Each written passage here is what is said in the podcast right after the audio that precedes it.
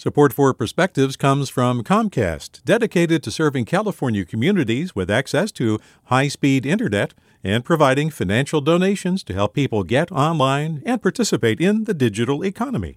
More at california.comcast.com. Hey, it's Glenn Washington from Snap Judgment.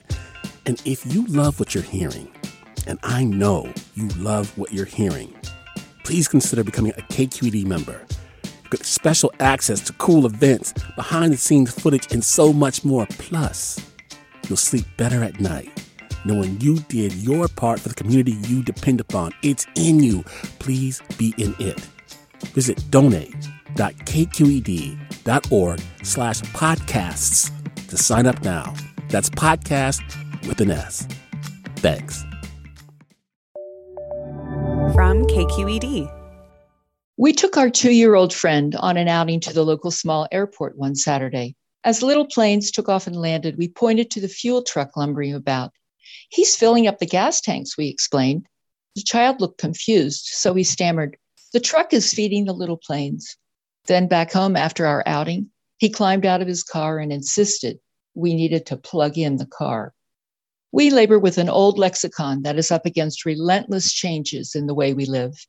Long, faithful turns of phrase are increasingly foreign to young people. Example, I was helping my 30-something English student prepare to take the driver's license test. The question that utterly defeated us both was, which direction should a car move in a roundabout, clockwise or counterclockwise? To someone who has always lived in a digital world, the hands of a clock can seem as incomprehensible as a sundial was to me as a kid. The DMV needs to bring that test into the 21st century. Pretty soon, who will understand find a payphone or call a taxi, search for a plumber in the yellow pages, or listen in on a party line? I used to collect souvenir matchbooks, but they hardly exist anymore. And in the homes of young professionals, it's hard to find pen and paper to leave a note. We still say carbon copy, but never touch those glossy blue sheets inserted between the pages on, oh no, a typewriter. And concepts of north, south, east, west are becoming muddled by the use of constantly reorienting displays on GPS maps. We certainly no longer enjoy Indian summer or go skiing at Squaw, offer a friend a penny for her thoughts, grab a morning paper on the way to the bus, or carry change to drop in the parking meter. Time moves along, washing away the old word prints of yesterday with the turn of the tides. With a perspective, this is Marilyn Englander. Support for Perspectives comes from Comcast, dedicated to serving California communities with access to high-speed internet and providing financial donations to help people get online and participate in the digital economy. More at california.comcast.com.